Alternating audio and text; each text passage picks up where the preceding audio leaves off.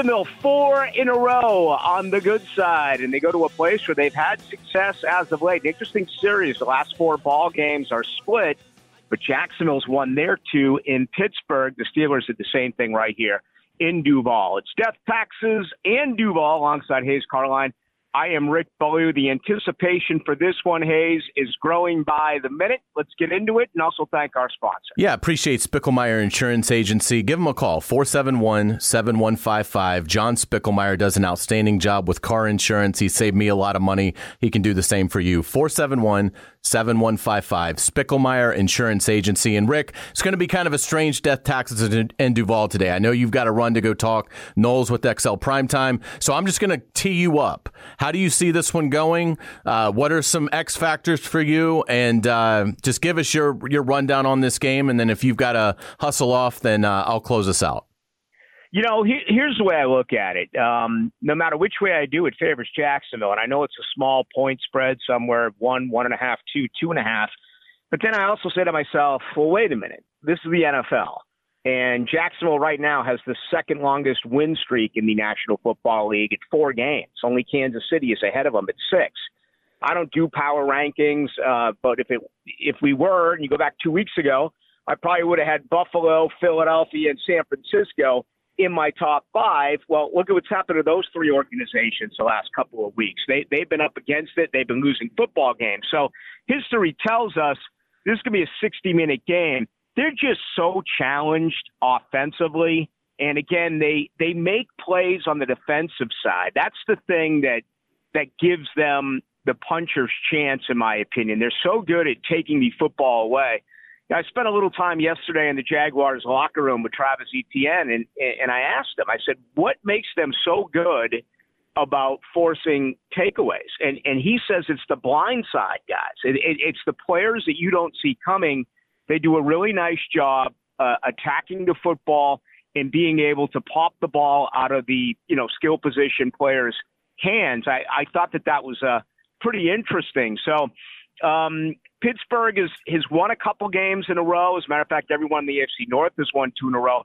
But it's a team right now that you look at and you say, how did they win those four games? And it's the takeaway uh, that this organization has put together that has been a huge difference in W's and losses. So I really like the Jaguars here. You know, I have some questions now in their secondary with Campbell, and I, I did talk with Andre Cisco yesterday, and asked him about the injury, then tried to double down. He kind of gave me a, a glare as if, hey, bro, I told you I'm okay. I'm not going to talk anymore about the significance of my hamstring.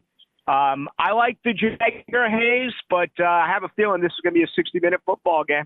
Yeah, yeah, I agree. And, and Rick, I know you've got to run, so really appreciate you uh, you giving us some uh, some perspective on this game. Tell us again how uh, listeners can get a hold of you. Yes, as always, uh, get me at Ballou 1010XL. We always do appreciate uh, your comments. It's frankly the best part of Death Taxes and Duval. Hey, appreciate it. Catch up with you soon. All right, sounds great, Rick. Yeah, it's going to be uh, it's going to be a fantastic game, I think, in, in terms of how it sets up for the Jaguars. And and Rick brings up an, an excellent point about the blindside guys, and that is absolutely something that Pittsburgh does incredibly well. Uh, so I, that's a, that's a great uh, job by Rick uh, getting that interview with Travis Etienne and, and that insight into this game because that's that's how Pittsburgh's going to beat the Jaguars if it happens. They're going to win the turnover battle, uh, which is uh, something that certainly that's their identity. That's the Pittsburgh Steelers mantra. The good news is for the Jaguars, you're right there with them this year. I mean, you're you're leading the league in takeaways, and uh, you're plus six, which is uh, tied for third in the NFL. The Steelers are one of those teams uh, as well, plus six, tied for third. Where I think this game comes down to is I just don't think Kenny Pickett can do much when he's got to shoulder the load, and that's what is going to happen in terms of this matchup. When you look at the Steelers, uh, their their run game is suspect. I think Warren is better than Harris, but Harris is the one that gets the majority of the of the work, and uh, I just don't think they're going to be able to run on the Jags. I mean, the Jaguars have been outstanding defending the run this year. They're top three in the league, and so I think that's going to put Kenny Pickett in a situation where he is going to have to make plays, move the chains, score points when it's uh, not enviable down and distance situations. I think he'll have time. because I don't think the Jaguars can rush the the passer all that well once you get beyond Josh Allen. So I think he'll have time, but you know I question just his level of play at this point. He's five touchdowns, four picks on the year. He's a 61% completion guy. That's no not anything to write home about. Now he does have Diontae Johnson back, who should be uh, primed. This is his second game back, coming from a back from a hamstring injury. He was on short term IR. And George Pickens, I really like.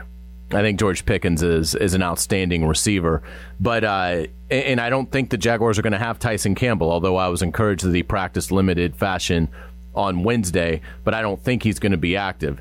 So obviously, being able to cover Pickens that that's going to be a tough chore.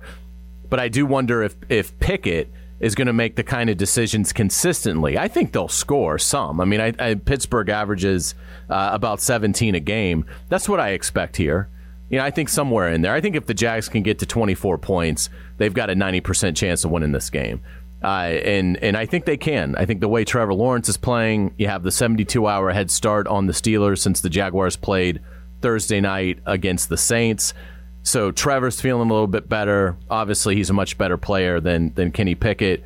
So you have a massive advantage there. Etienne is running the ball so well. I would think with the bye coming up, they're not going to be overly concerned about his workload uh, for this one. I think because of the bye, if you have to give him 20 touches in this game, you do it. At some point, that's going to become more of an issue, but I don't think they're there yet. And uh, in looking at it, I, I think Zay Jones, uh, you know, it, it, hopefully he'll be able to play. He didn't practice Wednesday, but hopefully he's back out there. But if he isn't, you know, the Jaguars have gotten used to not having him. You've still got Ridley, Kirk, and Ingram. So I expect the Jaguars are going to be able to do enough on offense to go up to Pittsburgh and win this game, win their fifth in a row. Again, I think the Steelers, you get wrapped up in sort of the the logo, you know, in the in the reputation, and it's it's a well earned reputation. The Steelers are one of the best franchises in the NFL, but I think in in looking at it, they are 31st in total offense. They're 30th in total defense. I, I just don't see a team that I think is is a, a, contender. Yes, they're four and two. They'd be in the tournament if it started uh, this week, but they're minus 24 in point differential. The 49ers went in there in the opener to Pittsburgh, beat them 30 to 7. Uh, they lost at Houston 30 to 6. I understand you're saying, well, the Jaguars lost at home to Houston by a similar form.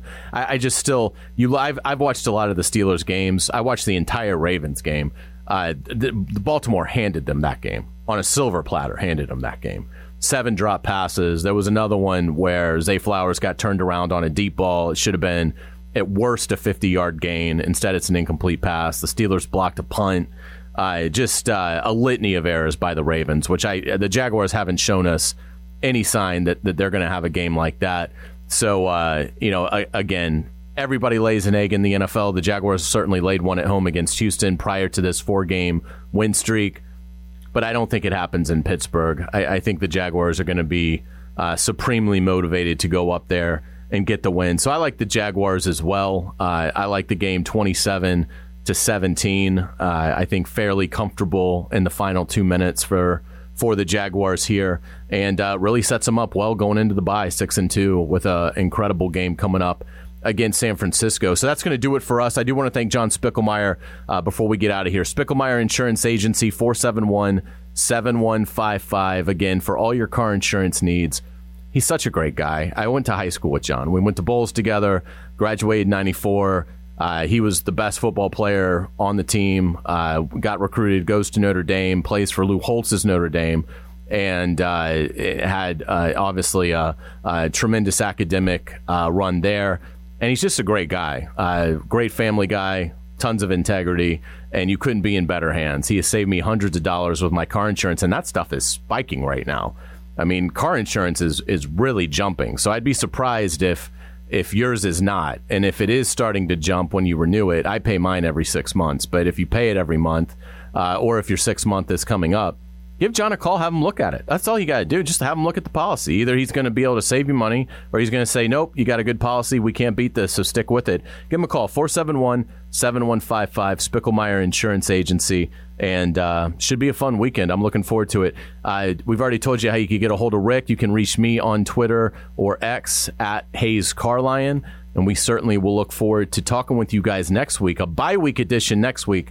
Rick and I will sort of reflect on the first half, peek ahead at the second half on the next edition of Death, Taxes, and Duval. Go Jags.